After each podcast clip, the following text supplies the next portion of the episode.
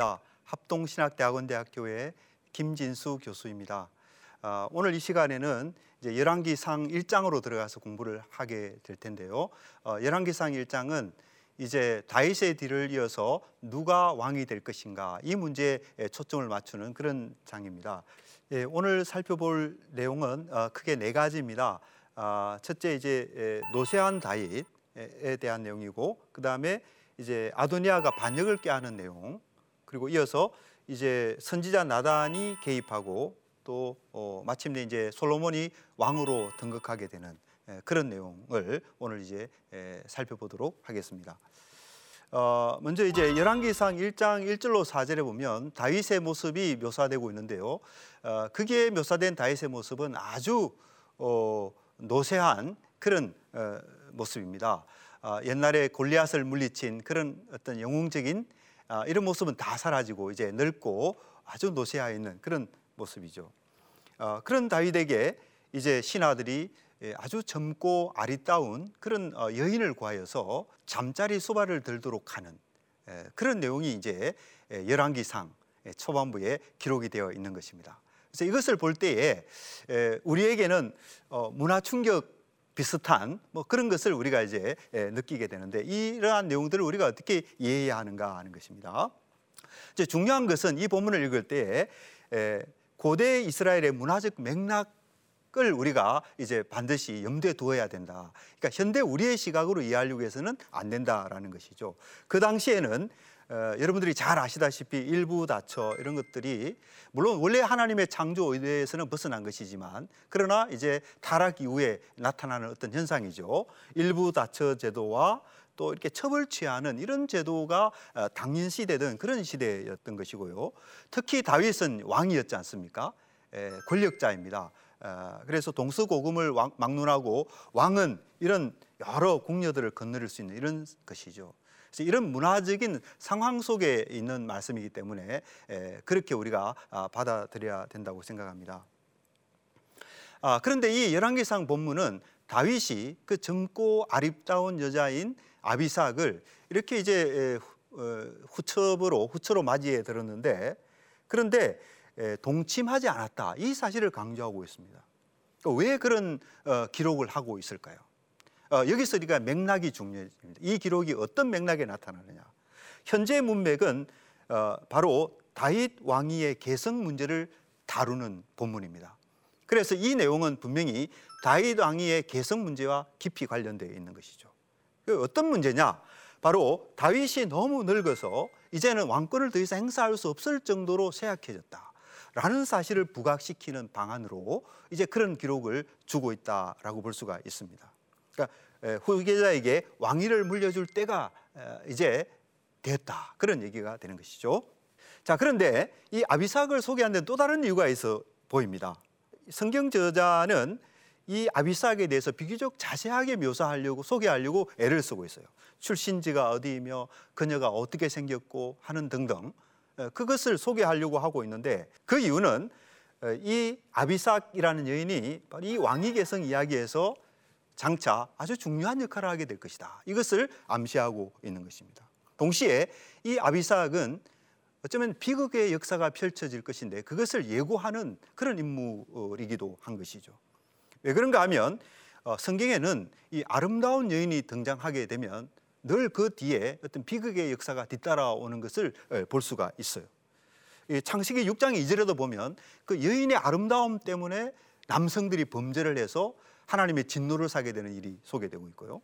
어, 창세기 12장 14절에도 바로 왕이 이 아브라함의 아내의 그 아름다움을 보고 이제 잘못된 행위를 하는 내용이 소개되어 있고 또 더군다나 이 사무엘라 11장으로 가서 보면 어, 바세바라고 하는 여인의 그 미모의 유혹을 받아서 큰 범죄를 하고 또 집안에 이렇게 여러 가지 이 불행한 일들이 여리어 일어나게 되는 그런 어, 것을 보게 됩니다.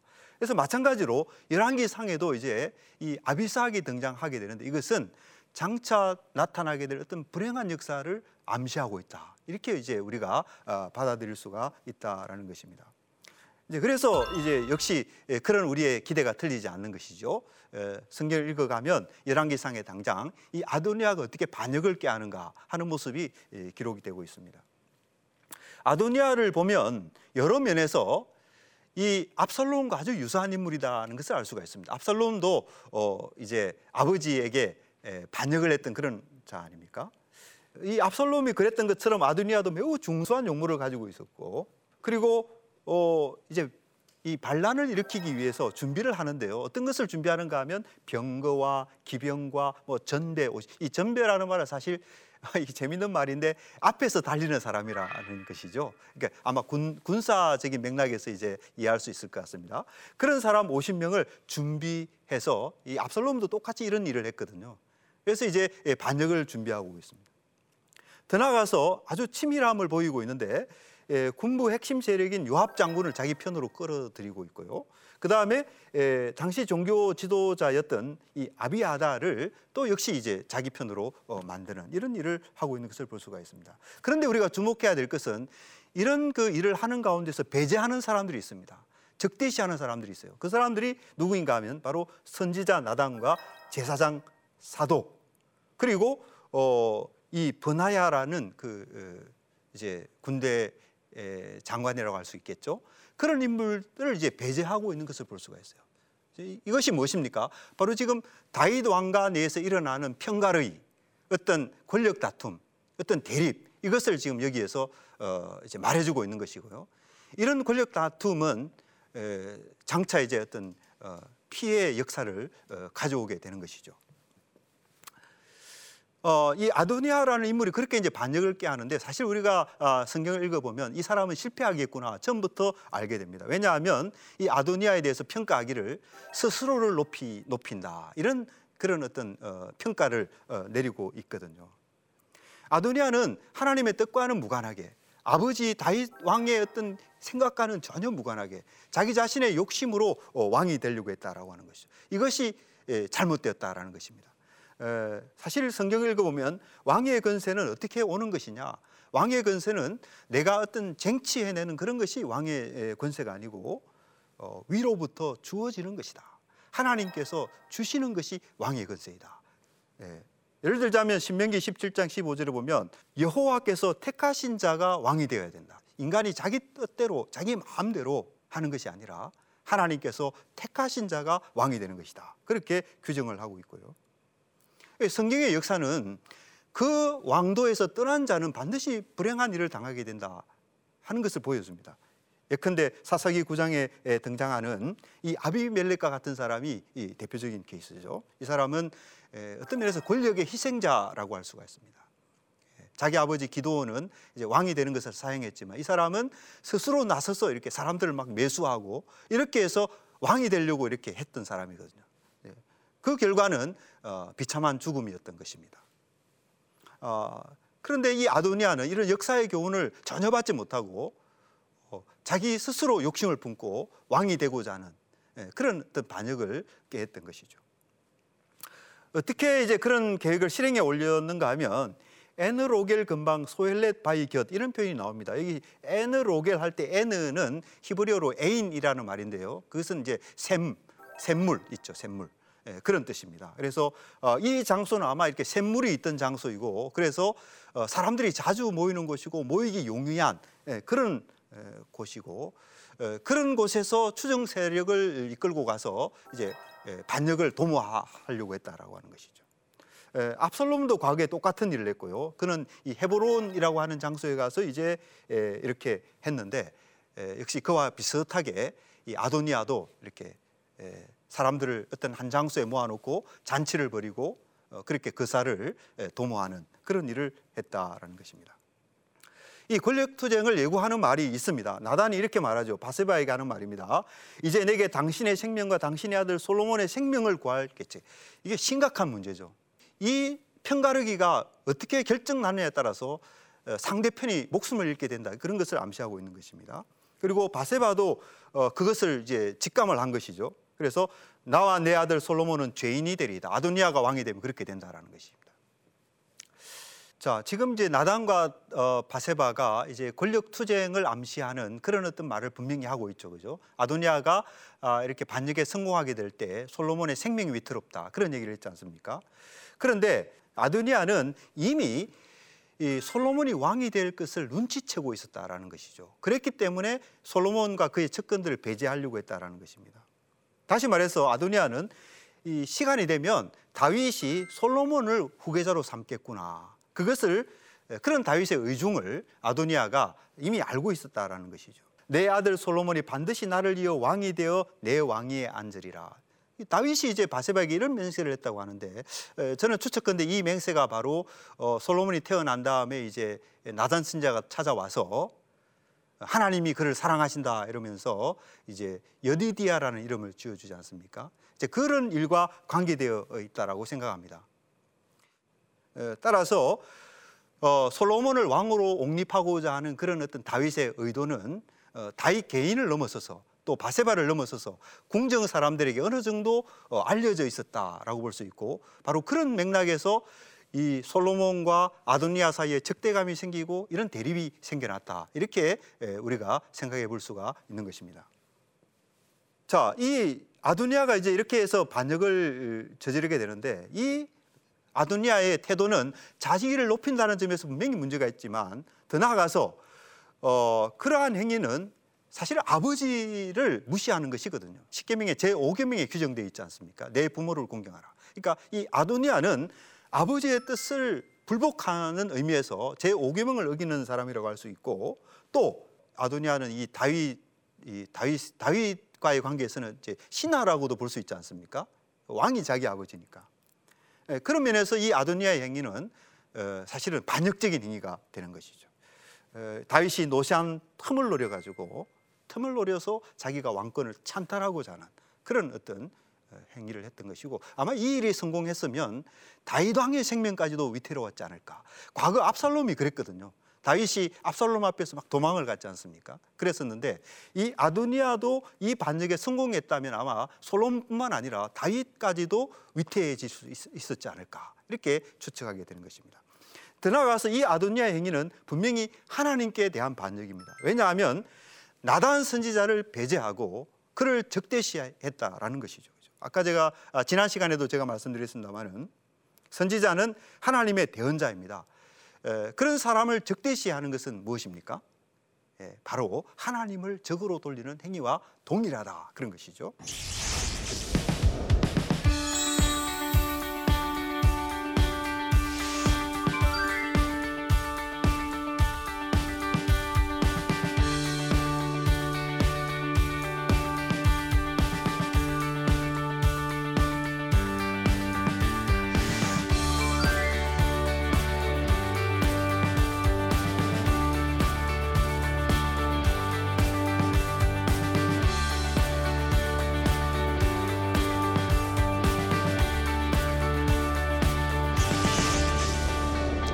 이렇게 이제 거사가 진행돼 가고 있는데 이것을 가장 먼저 알아차린 사람이 누구인가 하면 바로 나단 선지자였어요.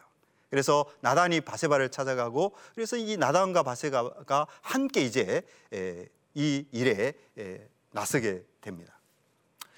어, 먼저 나단이 바세바에게 아주 그 어, 지혜로운 조언을 하고 있는데요. 열왕기상 1장 11절부터 에, 당신의 아들 솔로몬의 생명을 구할 계책이라고 돼 있어요. 이렇게 계책이라는 표현 자체가 좀 이렇게 부정적인 뉘앙스를 많이 갖지 않습니까? 근데 사실은 이 계책이라는 말은 히브리어로 에차라는 말인데 그것은 지혜로운 조언이라는 거예요. 그래서 나단이 에, 바세바에게 찾아가서 어, 지금 이렇게 어떤 작당을 꾸미고자 하는 것이 아니고 어, 필요한 일, 지혜로운 조언을 하고 있다는 것을 알 수가 있습니다. 그래서 이 나단이 바세바에게 이렇게 하라고 요구를 합니다. 당신은 다윗 왕 앞에 들어가서 아뢰기를 내주 왕이여 전에 왕이 여종에게 맹세하여 이르시기를 내 아들 솔로몬이 반드시 나를 이어 왕이 되어 내 왕이 앉으리라 하지 아니하셨나이까. 그런데 아도니아가 무슨 이유로 왕이 되었나이까. 이 이제 바세바가 다윗 왕에게 들어가서 이런 말을 하라고 지금 어, 나단이 일러주고 있는 것입니다. 이 말에 따라서 바세바가 이제 다윗을 찾아갑니다. 왕의 하나님 여호와를 가리켜 여종에게 맹세하기를 내 아들 솔로몬이 반드시 나를 이어 왕이 되어 이 것을 그냥 한 말이 아니고 여호와로 맹세했다 언급하고 있다라는 것이죠. 어, 사실 그 이스라엘의 왕국은 사실 하나님의 왕국으로 세워져야 될 나라 아닙니까? 그래서 그 나라의 그 최고 통치 이념은 당연히 하나님을 경외하는 것이 되어야 하는 것입니다. 그런데 다윗이 만약에 왕을 세우는 과정에서 무리하게 여호와로 한 맹세를 깨어버리고 일을 진행했다면 그것은 하나님을 경외하는 행위가 전혀 안 되는 것이죠. 그것은 어, 맹세를 깨는 일이고 그것은 왕국의 정체성에 반하는 일일 뿐 아니라 이스라엘 민족은 여러분들 언약 민족 아닙니까? 언약 백성이죠. 그죠? 근데 맹세는 주로 이 언약을 맺을 때 하는 그 행위거든요. 그래서 어, 그 나라를 통치하는 왕이 여호와로 한 맹세를 깨는 일은 바로 이 언약 백성의 정체성에 반하는 일이 된다라는 것이죠. 그래서 그것은 어, 다윗 왕가의 재앙을 물고 올 행위다. 아, 그런 뜻에서 이 바세바는 어, 이제 무엇보다도 다윗이 자신에게 했던 그 맹세를 지금 상기시키고 있는 것입니다. 어, 이어서 나단이 들어오는데요. 나단이 들어와서 하는 말도 우리가 중요하게 봐야 될 표현이 있습니다. 그런데 왕께서 내주 왕을 이어 그 왕위에 앉을 자를 종에게 알게 하지 아니하였나이다. 무슨 얘기입니까? 종에게 알려야 했는데 왜 안 알렸냐? 그런 얘기죠. 이 종이 바로 누구입니까? 하나님의 선지자인 나단이었다라는 것이죠. 그래서 지금 나단은 바로 이 부분을 문제 삼고 있다라는 것입니다. 왜 나단이 이것을 문제 삼고 있을까? 그것은 바로 이스라엘 왕국에서 이 선지자와 왕의 그 관계와 관련된 문제인 것입니다. 어, 이스라엘에서 왕의 권한이라고 하는 것은 왕권이라고 하는 것은 반드시 선지자의 감독하에 시행되도록 되어 있었습니다. 선지자는 하나님의 뜻을 대변하는 그런 어, 자이죠? 그래서 왕권이 통치 행위를 해 나갈 때에 자기 독단적으로 통치를 해서는 안 됐던 것입니다. 선지자로부터 전달되는 하나님의 뜻에 이제 순종함으로써 그렇게 해야 하는 것이죠. 어, 바로 이런 이유 때문에 에, 이제 사무엘서를 보면은 이스라엘에 이제 왕정이 도입되는데요. 이 왕정이 도입되면서 어, 선지자의 활동이 굉장히 예, 본격화되는 것을 볼 수가 있죠. 어, 사무엘 선지자라든지 나단, 갓 이런 선지자들이 왕정의 도입과 더불어서 이제 부상하게 되는 것을 어, 볼 수가 있는 것입니다. 그런데 만약에 이 후계자를 세우는 일에 있어서 이 나단 선지자와 상의를 하지 않았다고 한다면 바로 이런 어떤 중요한 부분에 있어서 다윗이 잘못을 범하게 되는 것이라는 것이죠. 그죠? 왕이 통치자로서 정통성을 가지기 위해서는 반드시 어떻게 해야 됩니까? 선지자의 제가가 필요했다. 선지자와 무관하게 세워진 왕은 하나님이 세우신 왕으로 인정하기 어렵다. 사실 다윗 자신도 왕이 될 때에 사무엘 선지자를 통해서 왕으로 세움을 입었거든요. 근데 어떤 사람들은 이 나단이 다윗에게 와서 한 이야기를 이게 사실은 속임수다. 예, 그렇게 말하는 사람들이 있는데요. 왜 그런가 하면 어, 이제 이런 이유를 듭니다. 본문에 보면 다윗이 매우 노쇠한 자로 묘사되어 있다는 거죠. 말귀를 못 알아듣는 노쇠한 자다. 그리고 나단이 다윗에게 하는 말을 가만히 보니까 다윗이 과거에 정말 했던 맹세를 상기시켜 주는 것이 아니라 그런 생각을 불어넣는다라는 인상을 준다라는. 어떤 작당을 꾸미고 그런 생각을 불어넣는다라는 인상을 주는 것이고. 그리고 어, 구약의 다른 곳을 읽어보니까 다윗이 뭐 왕위 계승과 관련해서 어떤 맹세를 했더라. 이런 어떤 기록이 다른 성경에 나타나지 않는다는 거예요. 그래서 나단이 한 이 모든 일은 거짓된 속임수다. 이렇게 이제 주장하는 사람들도 어, 있습니다. 근데 사실 그건 아니에요. 그죠? 예, 다윗이 사실은 노세했지만 말이죠. 이 본문을 읽어보면 다윗은 굉장히 어, 아주 민첩한 마음을 가지고 있었어요. 예, 그 나도니아의 반역 소식을 듣자마자 다윗은 바로 중대한 결단을 내리고 솔로몬을 왕으로 옹립합니다. 그리고 어, 열왕기하 2장으로 넘어가면 다윗이 임종 자리에서 솔로몬에게 매우 중요한 유언을 남기고 있다는 것을 볼 수 있어요. 그래서 다윗이 이렇게 몸은 쇠약했을지 모르지만 정신은 결코 흐리지 않았다. 이렇게 예, 말할 수 있을 것이고요. 그리고 뭐 나단이 이렇게 예, 각본을 꾸미는 듯한 모습을 보였지만 그것은 나쁜 의도에서가 아니라 상황이 워낙 긴박했기 때문에 예, 그렇게 일어난 일이다. 이렇게 우리가 이해할 수가 있게 되겠고 또 어, 증거의 부재가 곧 부재에 대한 증거는 아니다. 예, 성경에 다윗이 맹세한 곳이 어디 있느냐 하지만 그 성경에 안 나타난다고 해서 그런 일이 없었다라고 말할 수 없는 거죠, 그죠? 그렇지 않습니까? 또한 이 솔로몬이 태어났을 때에 그때 하나님께서 선지자 나단을 보내셔서 이 솔로몬을 특별히 사랑한다. 그래서 그의 이름을 여디디아라 이렇게 지어 주셨죠, 그죠? 그래서 우리는 아마 그런 맥락과 관련해서 다윗이 이 솔로몬을 왕으로 삼겠다 그런 생각을 가졌고 바세바나 그의 측근들에게 그것을 알렸을 것이다. 이렇게 우리가 충분히 생각을 할 수가 있는 것이죠. 자 이렇게 해서 이제 다윗이 결단을 내리고 어, 왕으로 솔로몬이 등극을 하게 되는데요. 이제 제사장 사도 뭐 선지자 나단 또이 브나야 이런 사람을 불러서 솔로몬을 다윗 왕이 타던 노새에 태워서 어 이제 기혼으로 데리고 가게 합니다. 그리고 거기서 이제 솔로몬을 왕으로 세우는 것이죠.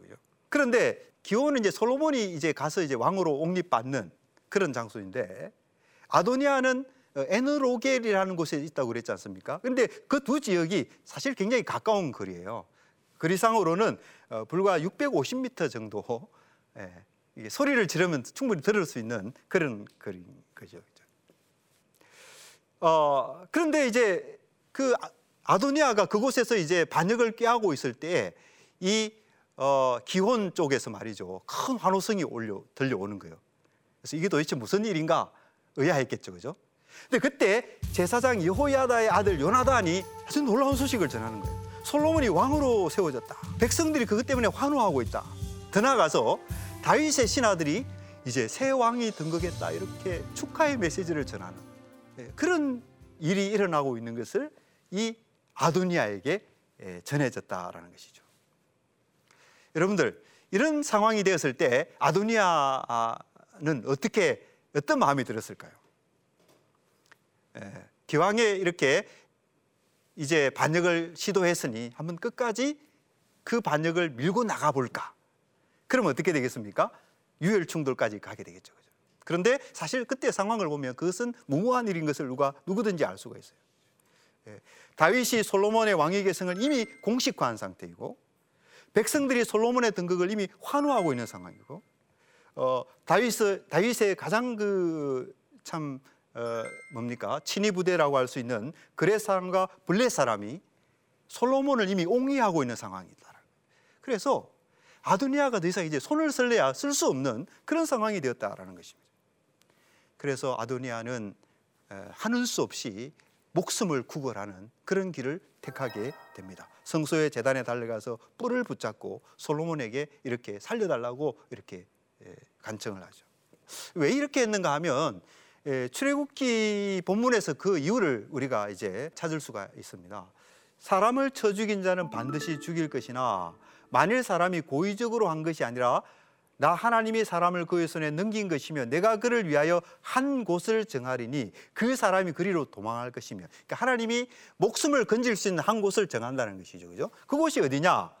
내 재단에서라도 잡아내려 이렇게 이어져 나오지 않습니까?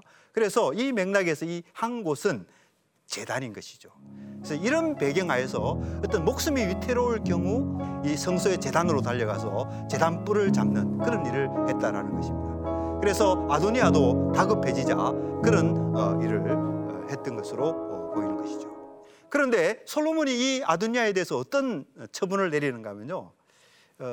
사실 이 아도니아는 반역을 일으킨 사람이거든요. 반역을 일으킨 사람은 이후 여하를 막론하고 이렇게 극형에 처해지는 것이 당연한 일이죠.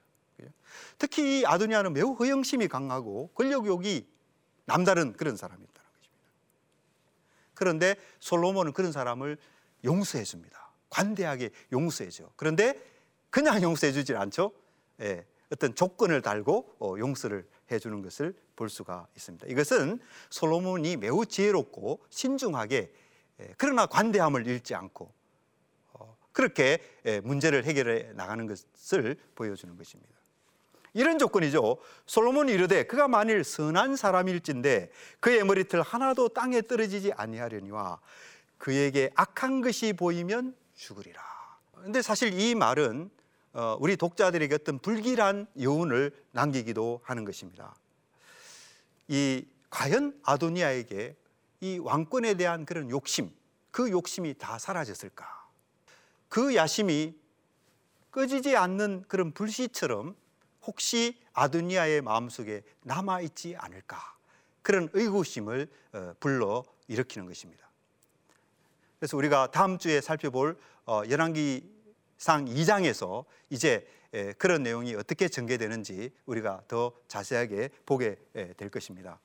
자, 오늘 강의를 마무리하면서 어, 적용할 점 몇 가지를 말씀을 드리겠습니다. 어, 첫째는 이 아도니아와 같이 야심을 품고 스스로를 높이는 것은 불행한 결과를 가져온다 하는 것을 우리가 아, 잊지 말고 명심해야 되겠습니다. 그리고 두 번째로 솔로몬은 하나님이 왕으로 세우시기로 작정한 인물이죠. 그죠? 이 아도니아는 이 중요한 사실을 깨달아야만 했습니다. 하나님이 왕으로 세우시기로 한 사람이다. 이걸 깨달아야 한다는 것이죠. 오늘 우리에게 하나님이 세우신 왕은 누구이십니까? 예, 그것은 바로 우리가 믿는 예수 그리스도이십니다. 그러므로 우리는 아도니아처럼 스스로 왕 노릇하지 말고 그리스도를 왕으로 모셔야 되겠다. 이런 어, 생각을 어, 가져야 됩니다. 그리고 세 번째로 어, 우리가 그리스도를 따르는 형제 자매들을 경쟁자로 여기고 그들을 적대시하는 잘못을 범하지.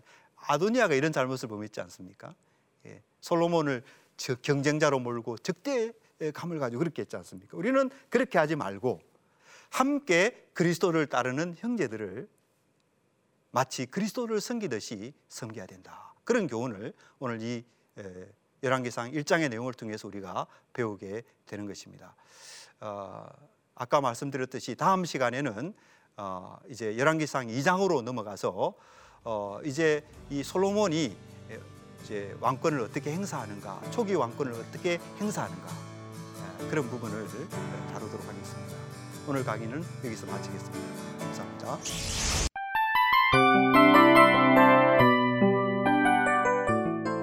이 프로그램은 청취자 여러분의 소중한 후원으로 제작됩니다.